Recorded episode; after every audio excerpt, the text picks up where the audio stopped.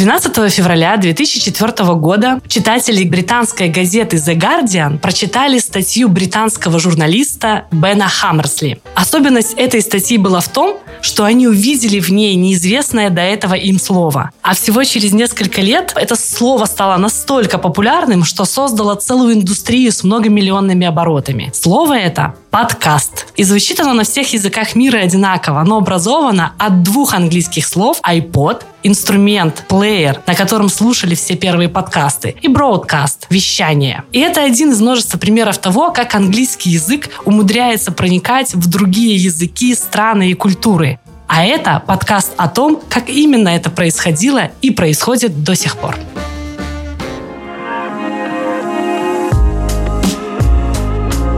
Привет! Это «Как родной». Подкаст о том, как английский язык становился и продолжает становиться частью мировой, в том числе и русской культуры, истории, политики, искусства и других сфер жизни. Меня зовут Дарья Герасименко, я старший контент-продюсер компании Skyeng, создаю с командой курсы и уроки английского языка. А меня Алексей Конобеев. Я кандидат педагогических наук, доцент кафедры лингводидактики и современных образовательных технологий Института иностранных языков эм пэ гэ у. Сегодня первый эпизод нашего подкаста, и в нем мы поговорим о том, как английский язык вообще стал языком международного общения. И был ли этот процесс закономерным и последовательным, или в какой-то момент все могло пойти совсем по другому пути? Спойлер. Могло. И не раз. Окей, давайте начинать. Как я сказала ранее, подкаст — это английское слово. Слово появилось в двадцать первом веке и сразу же распространилось по всему миру. К этому времени английский уже был самым популярным языком в мире. Для истории это первый такой масштабный случай распространения языка. Как так вышло? Почему именно английский? Ни французский, ни испанский, ни немецкий, ни китайский, ни японский, ни болгарский. Чтобы узнать, что стало причиной такого феномена, мы сегодня с вами пройдемся по ключевым историческим событиям, которые расскажут нам о том, почему победил именно английский язык. Во всяком случае, пока победил. тысяча двести пятьдесят восьмой год. Этим годом датируется один из первых случаев преднамеренного использования английского языка правительством. Связано это с соблюдением соглашений между королем Генрихом Третьим и лордами. И соглашения эти известны как Оксфордские положения. Дело в том, что до этого момента все королевские приказы выходили на латыни, и у шерифов была возможность манипулировать текстом. Клерком, который составил и написал эти письма, был Роберт Фулхэмский. Он знал латынь, французский, иврит и английский. И был награжден огромной на то время суммой в пятьдесят шиллингов за подготовку на английском и французском языках писем в поддержку Оксфордских положений. Кстати, на эти деньги на тот момент он мог купить две лошади или четыре коровы. Вообще английский язык интересен тем, что по некоторым подсчетам в нем до восемьдесят процентов слов заимствованы из других языков. Это невероятное количество, и вряд ли какой-то другой язык может этим похвастаться. И если подумать о том, как это стало возможным, то это, конечно, связано с историей страны. А история страны, она очень необычная и интересная. Дело в том, что еще с прошлого тысячелетия на остров, который сейчас называется Великобритания, стекались самые разные племена. И древние жители Британии, тогда это были кельты, были частично завоеваны римскими войсками. Причем самое первое завоевание начал сам Юлий Цезарь. И, вероятно, в тот период и начали как раз проникать латынь и греческий язык, а греческий язык, кстати, считался языком образованных людей в Римской империи, вот тогда они начали проникать в речь жителей Великобритании. Со временем влияние латыни усилилось, потому что произошло еще несколько событий. И сейчас около тридцать девять процентов слов в английском языке происходит из латыни и из греческого. Но после того, как э, римское владычество Великобритании пало, стали приходить другие племена, которые были вытеснены из Европы более развитыми племенами. И это племена ютов, англов и саксов. И все это происходило примерно в пятом-шестом веках нашей эры. И по названию англов как раз и стала называться огромная часть острова Англии, то есть страной англов.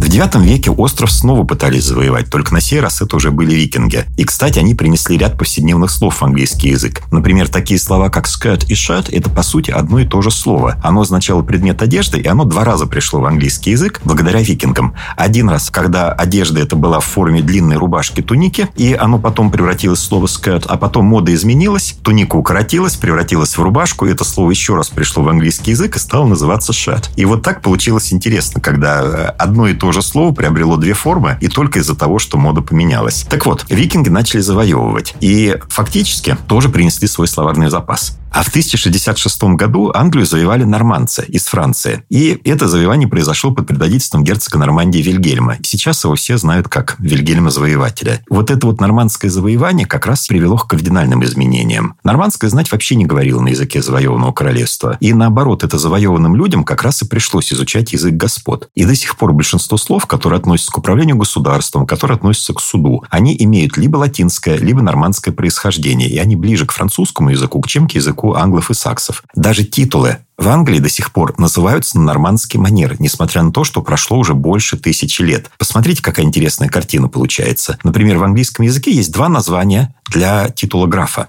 Граф по-английски называется count, и это то же самое, что французское слово «comte». И есть еще один титул, который называется как раз древнеанглийским словом «earl». Например, вы, возможно, помните сорт чая Earl Grey, тот самый чай с бергамотом. Он как раз и назван в честь древнего английского графского рода Earl Grey. Кстати, знаменитый король Ричард Львиное Сердце, про которого вы тоже, возможно, слышали, потому что это как раз тот самый король, во время которого, как говорят, по легендам, жил и действовал Робин Гуд. Так вот, знаменитый король Ричард Львиное Сердце, скорее всего, совсем не мог говорить по-английски, потому что первую тронную речь на английском языке прочитал вслух его преемника-брат, король Иоанн Безземельный. Но и он, судя по тому, что говорят историки, только читал вслух, но на этом языке не говорил. А самым первым королем, который действительно пользовался английским языком в быту, который говорил на английском как на родном языке, был Генрих четвёртый. Генрих четвёртый вообще родился в тысяча триста шестьдесят седьмом году, то есть триста лет после нормандского завоевания.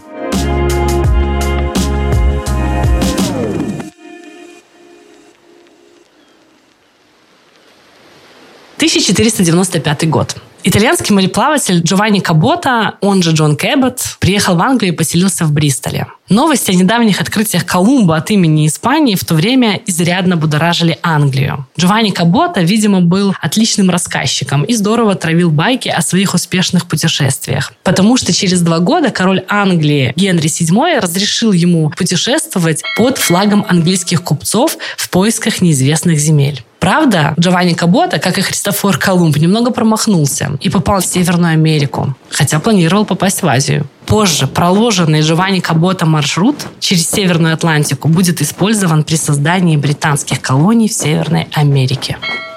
С ростом политического и экономического влияния всегда растет и роль языка, особенно когда есть государственная политика, его продвижения и поддержки. Например, когда королева Виктория стала императрицей Индии, и когда был учрежден этот титул императрицы Индии, то в Индии вторым официальным языком, естественно, стал английский, и на нем начали учиться все больше людей. Правда, кстати, очень любопытно то, и мало об этом кто знает и думает, что сама королева Виктория принялась изучать хинди. Вдруг, если кто-то из ее новых подданных приедет с визитом. И, кстати, на дворцовых кухнях Букингемского дворца каждый день готовили карри. Хотя сама Виктория это блюдо не любила, несмотря на ее аппетит. И придворные тоже это блюдо не любили. Но его готовили как раз для того, что вдруг приедут индусы, и им захочется попробовать блюдо своей родины. И, кстати, Виктория даже не думала о том, что карри – это на самом деле не индийское блюдо. И сейчас вот из-за такой политики, английской политики, как раз поддержки продвижения языка своего, в мире существует множество вариантов английского языка. Они отличаются тем, что у них есть свои местные словечки, свои особенности произношений и даже грамматические особенности.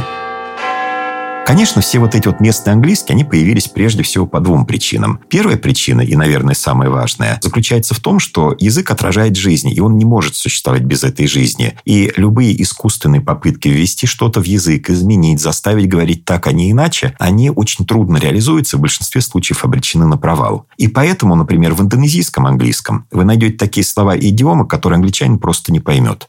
Просто потому, что он говорит по-другому. Но, например, появлялись и специальные упрощенные варианты английского языка, а вот это вот вторая причина. И эти варианты специально создавали торговцы для того, чтобы им было проще общаться с местным населением. Язык примитивизировали, убирали какие-то слова сложные, говорили проще. И это, кстати, очень напоминает, наверное, ту ситуацию, когда вы говорите с иностранцем, вы же, естественно, если вы будете говорить на родном языке, вы будете пытаться сделать язык попроще, говорить помедленнее. Многие люди пытаются почему-то погромче говорить, считая, что это поможет. Хотя, конечно, это не очень помогает. Такие упрощенные языки появлялись, и язык, который состоит в основном из английского и вбирает в себя множество местных слов, называется pidgin. На таком языке между собой до сих пор, кстати, общаются многие народы в Западной Африке. И даже существует особый европейский pidgin, он появился совсем недавно, буквально вот пару десятилетий. So now we are coming to the moment you were all expecting, which is the technical procedure, and this will be presented to you by Он тоже создан на основе английского, но, правда, на нем общаются не порабощенные народы и не торговцы, а на нем общаются многие функционеры Европейского Союза. И вот этот вот евроанглийский язык тоже имеет свои грамматические особенности и местные словечки. И вот все вот эти вот процессы, о которых мы с вами говорим, и сделали английский в итоге таким распространенным. Здесь сработала, скорее всего, комбинация нескольких факторов. С одной стороны, это гибкость языка, его способность вбирать в себя слова из многих языков, встраивать их в свой состав. А с другой стороны, это экономическая и политическая мощь страны. Вот они вместе и сделали английский таким популярным языком международного общения.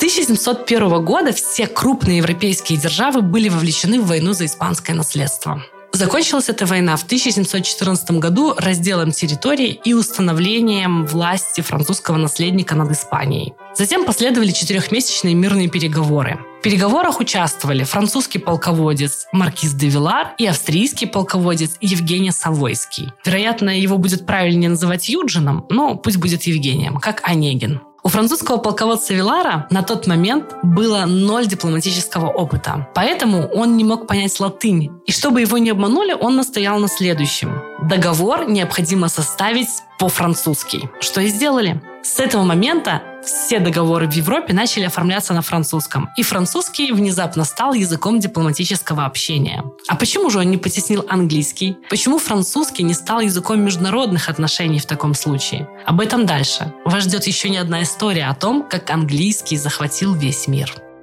Вот давайте мы с вами вспомним, например, восемнадцатый век. На каком языке тогда говорила аристократия в Европе? Не по-английски. Тогда говорили на французском. Как же так получилось? Дело в том, что Франция до времен Людовика четырнадцатого была, если можно так сказать, захудалой европейской державой. Именно захудалой, не было большой экономической мощи, не было большой культурной мощи, и вдруг произошел резкий рост, прямо вспышка. Дело в том, что Франция действительно, благодаря правлению Людовика четырнадцатого, благодаря его политике, тому, что он поощрял искусство, тому, что он поощрял живопись, тому, что он поощрял развитие военного дела, стала в восемнадцатом веке, пожалуй, самой экономически и политически влиятельной страной Европы. Вот только представьте, огромная армия, постоянные завоевательные войны, ученые, литераторы, поэты, художники и индустрия моды. Вот так французский язык и шествовал по Европе. В мундире солдата, в платье дамы, в книгах поэтов и в мягких речах дипломатов Франции, которые проникали везде и очень умело сталкивали другие страны между собой. Например, постоянно ссорили Россию и Турцию. И, конечно, французский язык очень победно шествовал в произведениях философов. Легко можно вспомнить и Вольтера, и Дидро, и Руссо.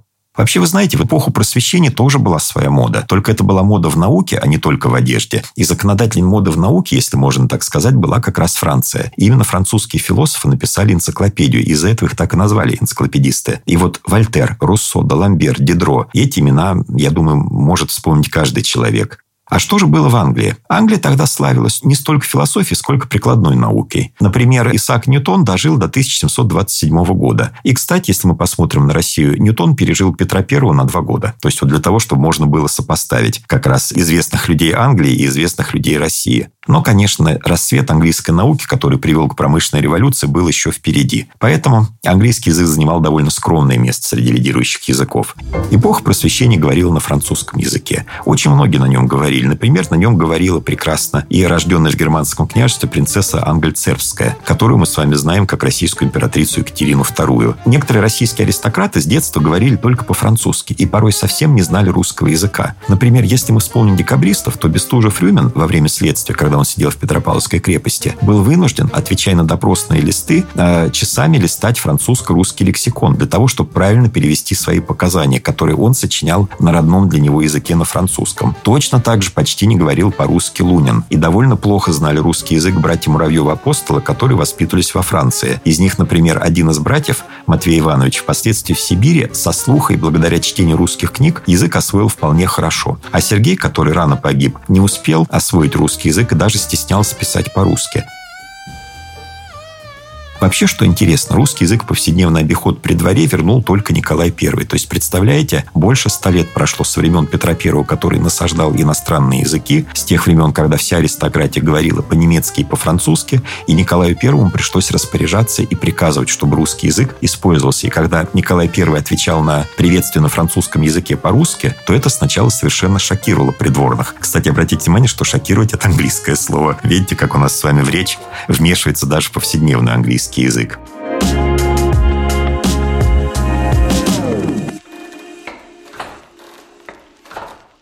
тысяча семьсот шестьдесят седьмой год или около того. В небольшой комнатке в деревне Стенхилл в графстве Ланкашир маленькая девочка Дженни играет с прялкой и роняет ее.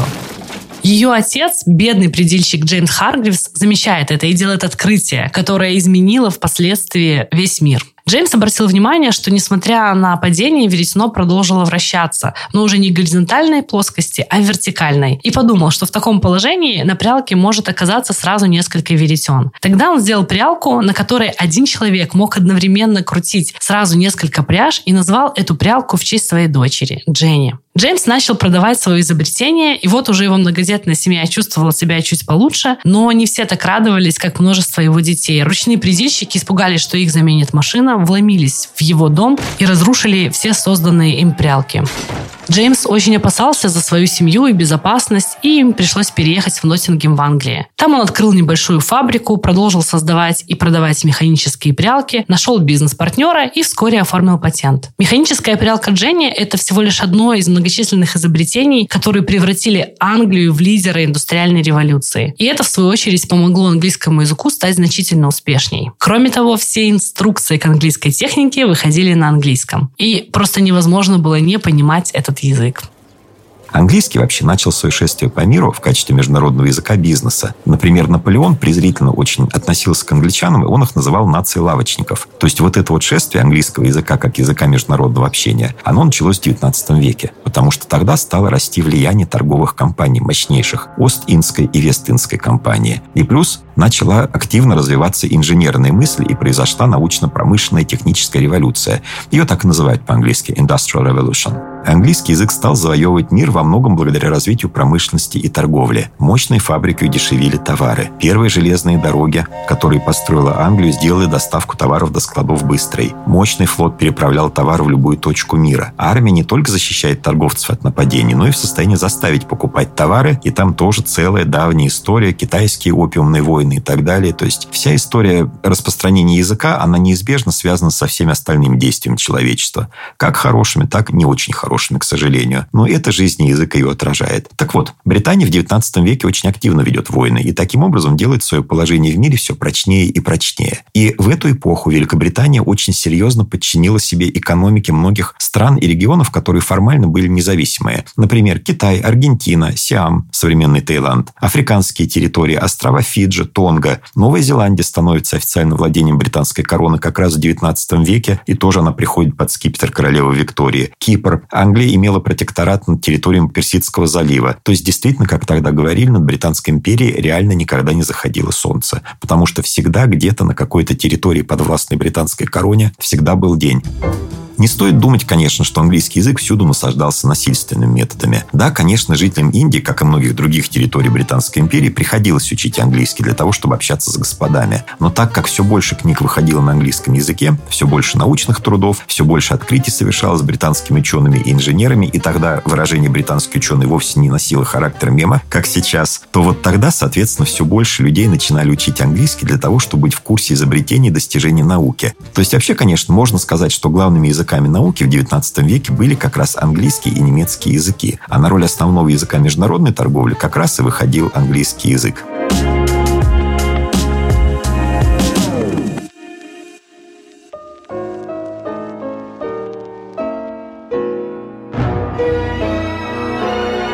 тысяча девятьсот восемнадцатый год. Четверо братьев Уорнер основывают кинокомпанию Warner Brothers. Джек и Сэм занимались творческой стороной фильмов, а Гарри и Альберт – финансовой. Постоянно находясь в поисках новых приемов для кино, Сэм и Джек покупают патент на технологию витафон, которая была разработана в лабораториях Александра Белла. На тот момент фильмы уже выходили со звуковой дорожкой, но состояла она только из музыки. На сеансах просто включали грамм-пластинку примерно одновременно с фильмом, и она играла на фоне.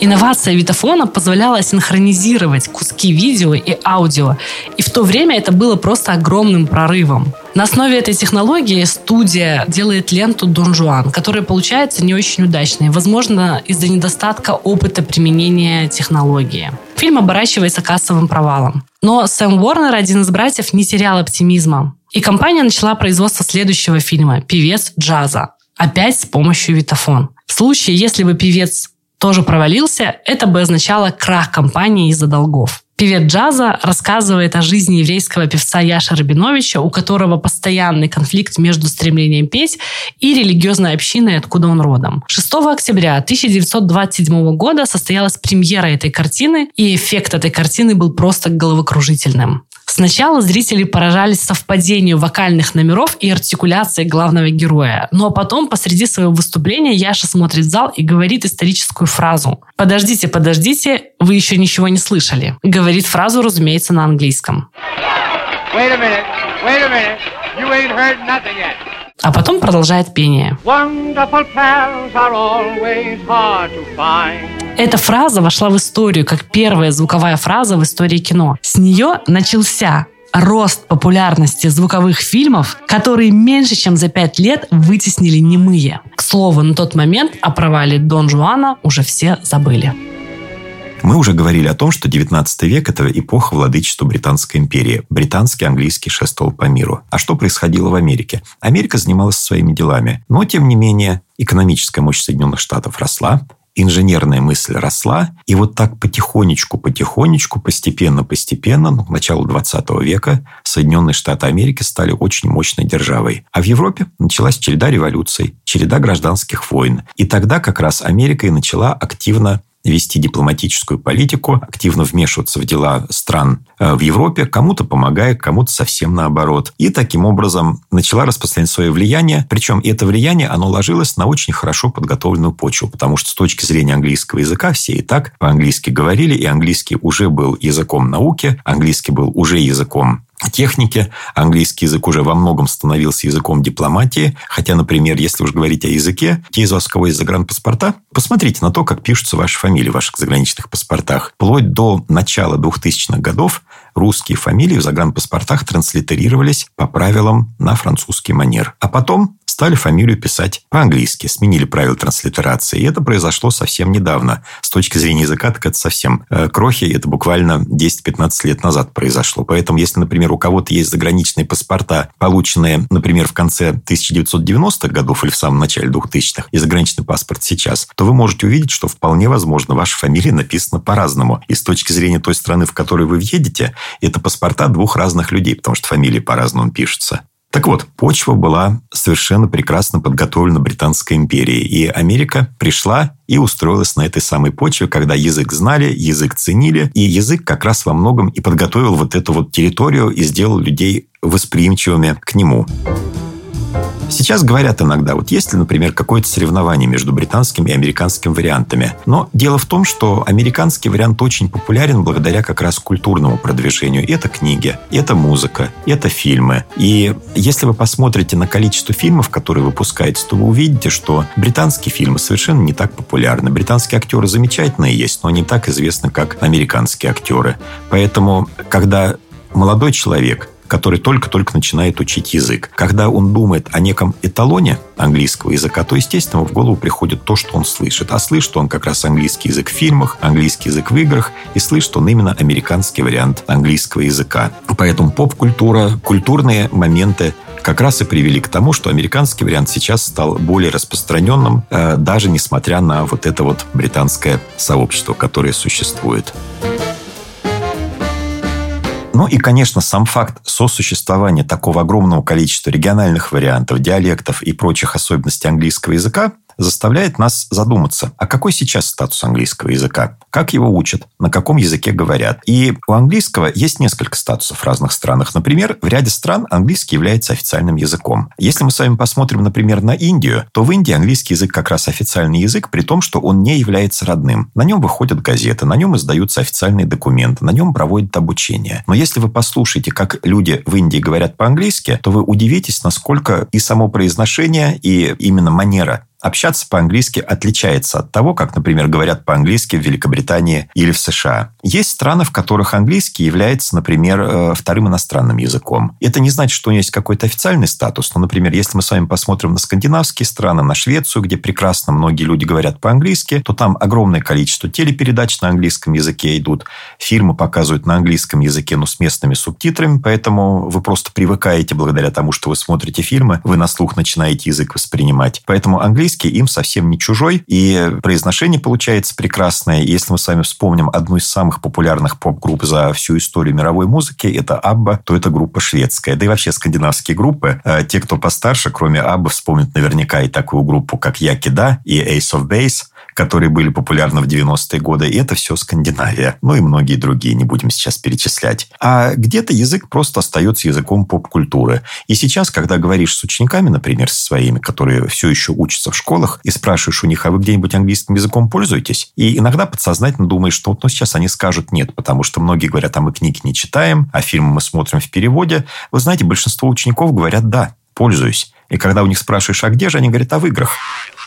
Потому что есть сетевые игры, есть сетевые чаты, и мы, говорят, общаемся по-английски. Конечно, они сами понимают, что английский там довольно своеобразный, потому что хватает горстки терминов, горстки простых выражений. Но, тем не менее, вот эта игровая культура, поп-культура и прочее приводит к тому, что в огромном количестве стран, в огромном количестве умов английский язык является частью повседневной жизни. И если мы с вами осмотримся вокруг и просто подумаем, сколько слов английского происхождения мы произносим и слышим каждый день, то это количество совсем не маленькое. Сегодня у нас прозвучали такие слова, как, например, помните, я говорил слово «шокирован». Это английское слово, хотя я его использовал в отношении для описания реакции придворных на речь Николая Первого на русском языке. И вы таких слов сможете найти гораздо-гораздо больше, если вы просто попробуете проанализировать, сколько английских слов вы и слышите, и произносите каждый день.